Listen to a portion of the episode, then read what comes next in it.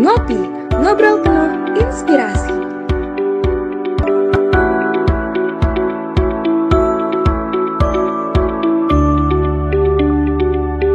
Halo Sobat Ngulik, kembali lagi di episode Ngopi Podcast kali ini, ngobrol penuh inspirasi. Gimana nih kabar Sobat Ngulik semuanya? Di masa PPKM ini, semoga Sobat Ngulik semua dalam keadaan sehat dan baik-baik saja ya. Seperti biasa nih Sobat Ngulik, di malam ini aku Tiffany Prasetya Haloho. Halo Sobat Ngulik dan semua, aku, aku Aditya Erlangga. pada Ngopi Podcast kali ini akan berbicara dan membahas mengenai bisnis hewan kurban yuk. Nah, benar banget Sobat Ngulik. Kita di kesempatan kali ini, di Ngopi Podcast episode kali ini, kita bakalan ngulik-ngulik habis dan cerita-cerita banyak masalah kurban. Karena sebentar lagi udah memasuki Hari Raya Idul Adha nih. Nah, mungkin saat ini atau di tahun ini kita bukan hanya korban perasaan mungkin, tapi kita bisa mulai mencicil tuh. Mulai ya kan sedikit demi sedikit ya insya Allah. Allah gitu kita bisa kurban di hari raya nanti gitu. Nah mungkin Teva nih kayak kita udah nggak sabar nih mau denger siapa ya narasumber kita yang paling hebat gitu di hari ini. Siapa sih Tiffany kalau boleh tahu? Ya, tentu saja siapa lagi kalau bukan Kak Rahardian Okta, seorang Customer Relation Manager di All in. Halo Kak Okta, gimana nih Kak kabarnya Kak? Halo, halo. Selamat malam, sobat ngulik semuanya. Selamat malam Tiffany dan teman-teman komet yang lain. Eh, Alhamdulillah sih kabarnya baik kayak gitu.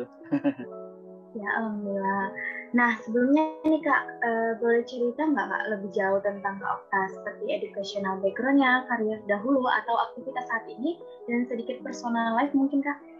Hmm, Oke, jadi eh, perkenalkan nama saya Okta, lengkapnya Raden Okta Pratama.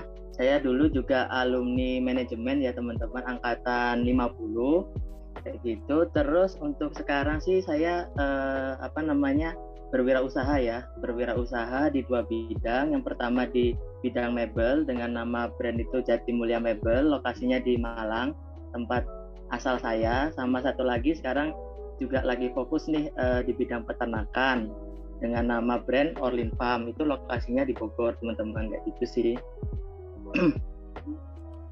Wah mantap ternyata eh, Kak Okta ini dulu lulusan manajemen IPB kayak dan sekarang fokusnya lagi ngembangin bisnis. Ada dua tadi ya sobat mulik. Ada mebel di kota lahirnya sendiri di Malang, terus yang kedua tadi sedang mengembangkan bisnis peternakan gitu ya di tempatnya di Orlin Farm. Nah keren banget ya sobat mulik. Ada dua jenis bisnis itu yang udah dijalanin sama Kak Okta gini gitu. Nah selanjutnya nih Kak, menurut Kak Iya. Okta, kenapa sih kita itu harus eh, berwirausaha gitu dari segi Kak Okta itu seperti apa gitu, gimana? Nah sebenarnya saya juga mau tahu sebenarnya dulu tuh Kak Okta tuh punya cita-citanya mau jadi apa sih Kak gitu? Bisa tiba-tiba kenapa sekarang bisa tertarik salah satunya di bidang peternakan gitu Kak? Nah terus kira-kira eh, ada nggak sih Kak tantangan atau cerita suka dukanya gitu dalam menjalani bisnis peternakan khusus? Mm, mm, mm. Oke oke, jadi ini sih kenapa sih saya sekarang ini lebih apa ya ibarat orang-orang yang mungkin membutuhkan itu menurut saya apa ya mungkin ada suatu perasaan gitu suatu perasaan yang mungkin nggak bisa dijelaskan tapi kayak merasa hati itu senang kayak gitulah istilahnya kayak gitu. Jadi dengan apa namanya dengan berwirausaha menurut saya salah satu jalan ya salah satu jalan untuk eh, memberikan kebermanfaatan baik itu nanti mungkin membuka lapangan pekerjaan ataupun mungkin dampak-dampak yang lain kayak gitu sih. Makanya eh, sejak kuliah sih saya emang suka ya dalam dunia dunia sosial kayak gitu. Nah mungkin ketika lulus ini pengennya ya kerja sambil yaitu bisa memberikan dampak sosial ke banyak orang kayak gitu sih. Terus kalau untuk eh, suka duka ya pasti ada lah ya. Kayaknya di semua jenis pekerjaan maupun kita mau karyawan kantor mau PNS mau wirausaha itu pasti ada suka dukanya kayak gitu kan. Nah mungkin kalau di wirausaha sendiri mungkin apa ya bisa dibilang eh, hal yang pasti itu adalah sebuah ketidakpastian kayak gitu ibaratnya. Karena kan ya beda lah ya kalau kita misalnya nih karyawan kantor atau PNS ya udah kita dapat penghasilan itu ya udah misalnya tanggal 25 kayak tanggal 5 kayak gitu kan tapi kalau wirausaha ya gimana pinter-pinternya kita aja untuk eh, mendapatkan uangnya kayak gitu kan. Jadi eh, ya mungkin eh, sama-sama punya suka duka masing-masing ya gimana kita aja enjoy nggak sih menjalaninya kayak gitu.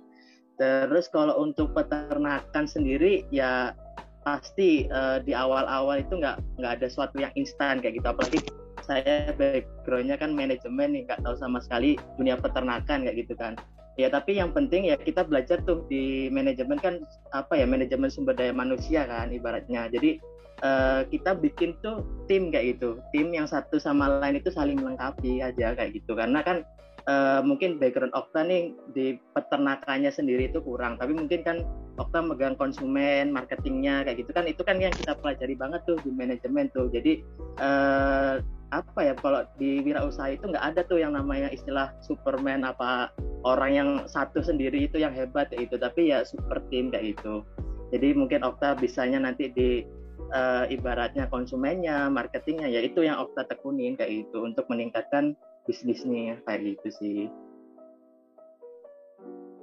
Wah, jadi salah satu alasan Kak Oktani berwirausaha nih Sobat Ngulik itu sebagai salah satu jalan untuk memberikan kebermanfaatan kebermanfaatan nih ya Kak. Seperti yang tadi Kak Okta bilang, baik-baiknya manusia adalah yang bermanfaat bagi orang lain. Dengan Kak Okta berwirausaha, seperti bisa ngasih lapangan pekerjaan ataupun dampak sosial lainnya ya Kak ya. Dan tentunya dalam berwirausaha tentu saja ada suka dan dukanya ya kak itu tuh tergantung bagaimana kita menjalankan semua prosesnya dengan baik. Nah, nextnya kak. Uh, mau nanya lagi, kalau dilihat dari track record kakak kan di bidang ekonomi manajemen ya kak, sarjana ekonomi itu, terus menguasai hmm. tentang ilmu ternak, itu gimana ceritanya ya kak? Hmm, ya jadi ini sih memang tadi udah sedikit uh, saya singgung ya, maksudnya jujur waktu pertama kali ibaratnya merintis ya merintis itu benar-benar nggak tahu tuh tentang dunia peternakan itu seperti apa. Misalnya memilih ternak atau kesehatan ternak itu gimana itu juga nggak tahu. Tapi kan di manajemen kan kita belajar kemampuan manajerial ya gimana caranya kita bisa mengatur kan? Mengatur mungkin dari segi keuangan segi uh, manusianya kayak gitulah. Yang yang udah kita pelajari lah waktu kuliah kayak gitu. Nah itu sih yang uh, jadi bekal Okta gitu. Walaupun mungkin Okta secara langsung nggak mungkin apa ya mungkin nggak paham tuh tentang dunia tim yang bagus. Kayak misalnya nanti ya udah kita nanti kerjasama nih sama orang yang memang mungkin dari papet kayak gitu. Ataupun mungkin orang yang tahu dunia peternakan kayak gitu. Jadi ibaratnya kan mungkin biasanya nih uh, teman-teman peternakan itu ya udah nanti yang fokus terkait perkandangan terkait hewan ternak. Nah kita yang mungkin lulusan dari manajemen mungkin kita bisa tuh megang kayak terkait pemasarannya terkait manajerial keuangannya kayak gitu. Jadi ya itu tadi sih uh, saling melengkapi. Dan Okta sangat bersyukur sih maksudnya uh, belajar di manajemen ya karena yaitu dari berbagai sumber daya tadi keuangan manusia dengan bekal yang udah kita pelajari kita bisa mampu memanagenya dengan baik kayak gitu sih. Hmm, benar-benar kak. jadi uh, emang kayak gitu ya sobat ngulik kayak ya namanya bisnis ya kan ya kak ya. Emang itu butuh yang namanya uh, sinergi dan kerjasama mungkin ya kak ya. Mungkin dari hmm. manajemen tadi kita bisa ke operasional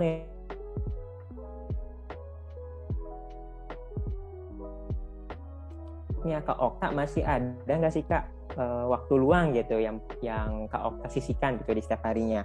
Nah kira-kira cara Kak Okta mengisi waktu luang itu agar stay produktif gitu Kak, tetap terus produktif meskipun di waktu luang juga gitu Kak. Gimana tuh Kak?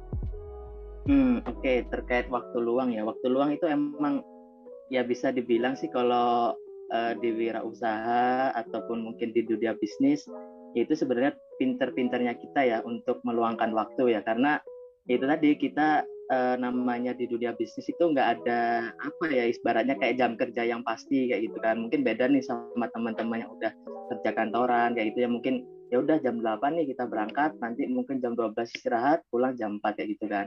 Jadi e, kalau di dunia bisnis ya gimana pinter-pinternya kita aja untuk e, meluangkan waktu nih kayak gitu. Kalau untuk Okta sendiri sih untuk waktu luang sebenarnya uh, ini sih harus dibagi menjadi ya nggak apa ya nggak kita kerja kerja kerja kayak gitu kan. Coba melupakan hal-hal yang lain kayak gitu. Jadi uh, eh, work life balance harus ada. Jadi waktu luang yang pertama alokasinya untuk me time. Udah gitu untuk me time. Lalu yang kedua ya mau nggak mau namanya untuk usaha ya kita harus selalu berkembang ya. Makanya ya alokasi waktunya adalah yang kedua adalah untuk ya menambah ilmu-ilmu baru kayak gitu terkait dunia marketing, terkait dunia bisnis kayak gitu kan. Jadi eh, waktu luangnya kedua ya alokasinya itu untuk menambah-nambah hal-hal yang baru lah untuk istilahnya kita gimana sih bekalnya untuk mengembangkan usaha ini kayak gitu sih. Nah yang terakhir ya ketiga ya nggak lupa juga nih waktu luang untuk keluarga, untuk kehidupan sosial-sosial yang lain, kayak gitu itu juga penting kayak gitu. Karena ya kita kita namanya manusia kan makhluk sosial lah ya istilahnya wajib tuh untuk istilahnya silaturahmi kayak ataupun mungkin kalau kaitannya sama bisnis ya siapa tahu nih kita bisa membangun relasi bisnis kan kayak gitu kan. Itu sih kurang lebihnya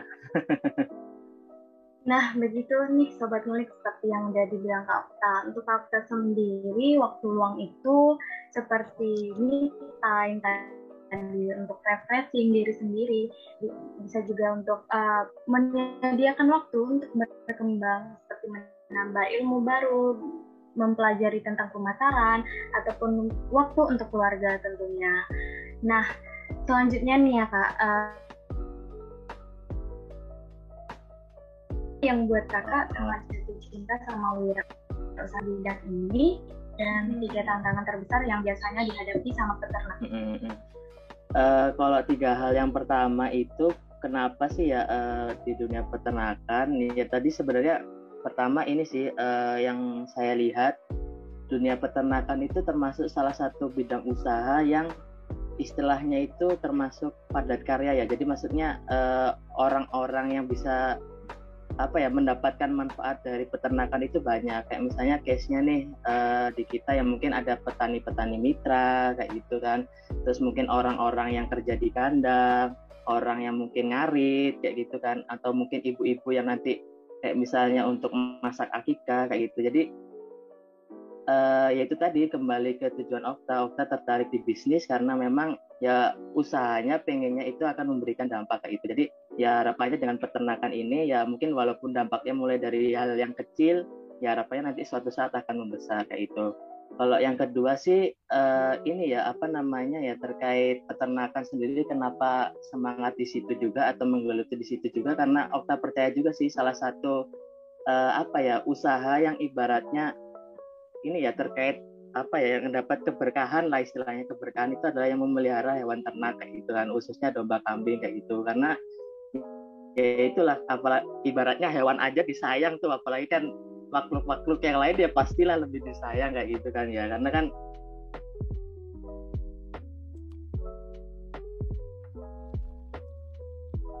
salah ya karena mau nggak mau ya selain pertanian, peternakan itu juga salah satu apa ya ibaratnya dunia usaha yang memang Indonesia banget lah istilahnya. Dan potensi Indonesia itu besar banget ke depannya kayak gitu. Dan Okta pengennya sih bisa berkontribusi untuk kemajuan peternakan itu nantinya kayak gitu. Terus kalau untuk tiga challenge ya, kalau challenge ya pertama ini sih uh, case-nya langsung aja di kondisi sekarang. Itu kan lagi PPKM tuh gitu kan. Uh, banyak uh, masjid-masjid ataupun tempat ibadah untuk penyembahan itu yang tutup kayak gitu. Jadi uh, yang kita alami tahun ini sih memang penjualan itu menurun kayak gitu. Terus yang kedua uh, karena ini musim pancaroba kayak gitu ya musim pancaroba itu biasanya riskan tuh untuk hewan-hewan ternak itu untuk mudah sakit kayak gitu. Terus yang terakhir mungkin terkait ini sih nantinya terkait distribusi ya. Karena yaitu tadi uh, ppkm penyekatan lalai itu ibaratnya butuh suatu effort yang lebih lah daripada biasanya. Kalau biasanya kan ya udah ngirim langsung kirim pick up itu cukup. Tapi kalau sekarang harus yang protokol kesehatan ataupun mungkin harus tes swab kayak gitu gitu harus vaksin kayak gitu. Nah itu yang mungkin jadi apa ya ibaratnya mungkin secara biaya operasional akan lebih besar kayak itu sih. Itu sih mungkin kalau untuk challenge yang mungkin benar-benar dihadapi saat ini ya kayak gitu sih. Mantap kak. Jadi emang banyak caranya untuk kita jatuh cinta ke suatu bidang yang kita tekuni gitu ya kan iya, kita di salah satu kak Okta. Emang kak Okta ini uh, ingin sekali gitu ya bermanfaat bagi orang banyak. Nah mungkin salah satunya adalah melalui jalur peternakan ini gitu. Tadi udah disebutkan sama kak Okta gitu. Bisa mm -hmm. ya paling tidak uh, bermanfaat bagi orang sekitar Nah terus kalau tantangan, iya sih benar. Sekarang lagi ppkm gitu ya. Uh, banyak apalagi daerah Jabodetabek itu kan banyak jalur yang ditutup-tutup, distribusi juga kira terhambat gitu ya kayak. Ya pokoknya gitulah. Uh, seperti itu sobat ngulik banyak sekali ya tadi ya cara kita untuk jatuh cinta gitu ke bidang usaha yang ingin kita tekuni. Nah selanjutnya nih kak, tadi sebenarnya udah sedikit dijelaskan sih sama kakak ya terkait tantangan mungkin sebelum dan sesudah pandemi gitu ya kayak ya, di COVID-19 ini gitu. Nah hmm. kira-kira eh, apa namanya menjelang Idul Adha ini kak nih kira-kira ada nggak sih tips dari kakak tuh untuk memilih hewan ternak yang baik gitu untuk mungkin ada nih sobat ngulik yang insya Allah akan kurban gitu kan amin, amin, amin, gimana tuh kak ya cara kita memilih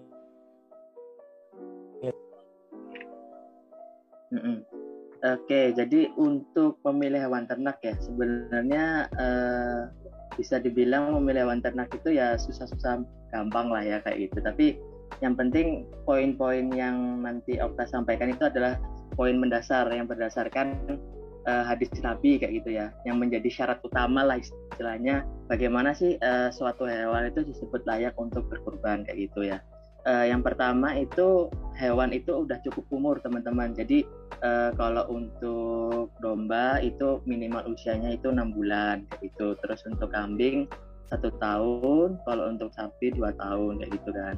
Nah, nah yang kedua uh, ini uh, dari mata penglihatan itu harus yang istilahnya matanya itu gak buta kayak gitu. Nggak buta yang benar-benar bisa melihat kayak gitu. Nah itu nanti uh, mungkin teman-teman itu bisa ngecek kayak gitu. Mungkin kayak misalnya dikasih refleks nih di matanya tuh. Nah, itu kira-kira ada nggak sih refleksnya kayak gitu. Itu mencirikan hewannya itu sebenarnya bisa melihat apa enggak kayak gitu. Terus yang kedua uh, dari ini kaki. Kakinya itu pincang apa enggak karena kalau misalnya dia pincang itu termasuk uh, sebuah catatan yang nggak boleh tuh untuk dipakai hewan kurban kayak gitu.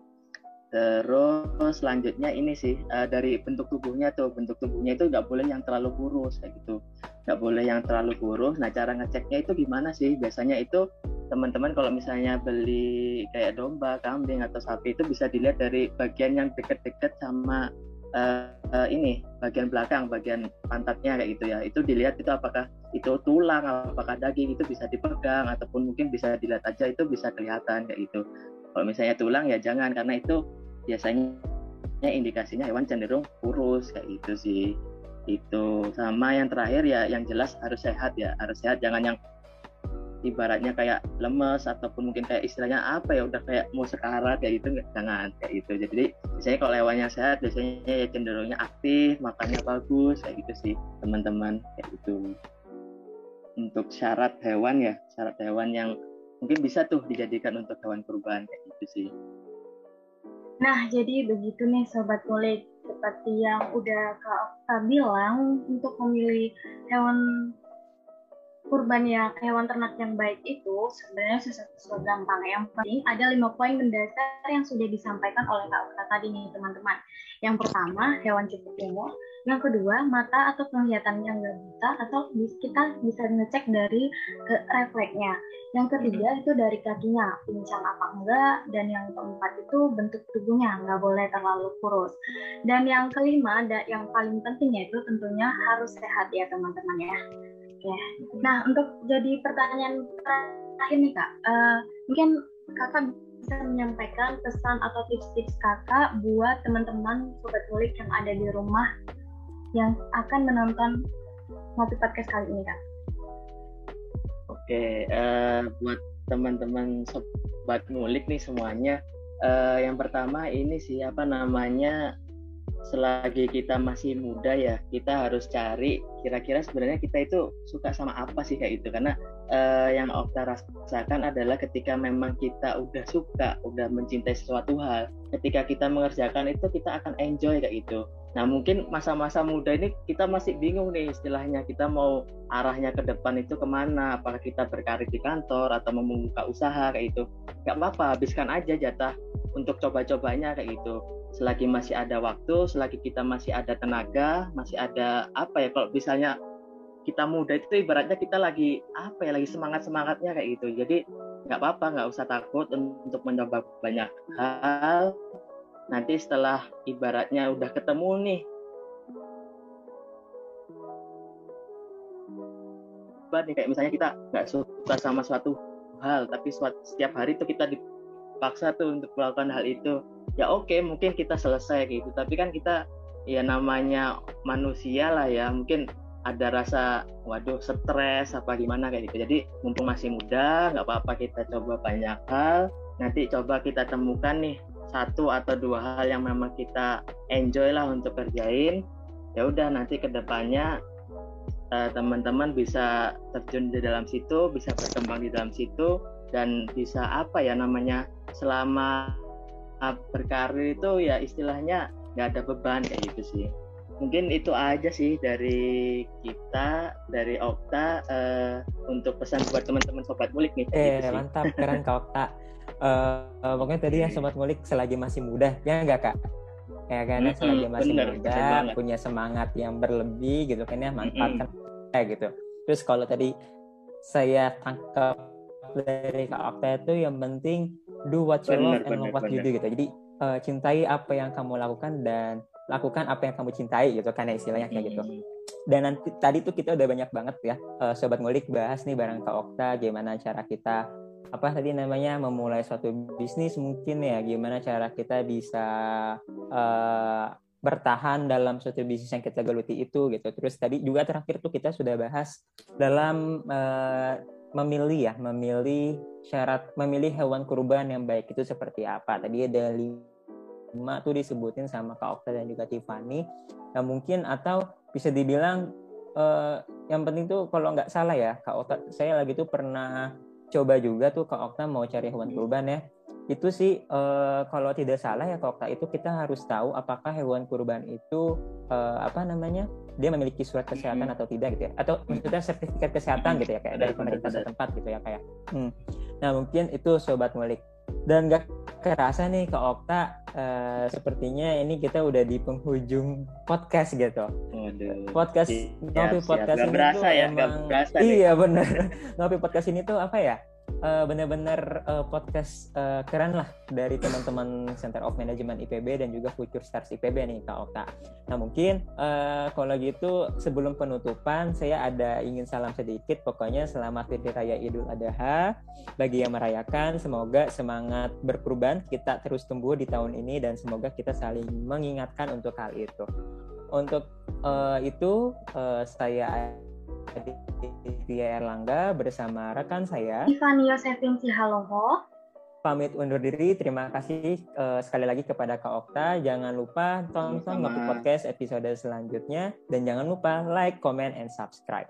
Terima kasih. Sampai jumpa. Bye bye. Sampai jumpa teman-teman. Kasih untuk Sobat Ngulik yang udah ngedengerin Ngopi Podcast kali ini. Dan jangan lupa untuk tetap stay tune di Ngobrol Penuh Inspirasi selanjutnya. Bye-bye!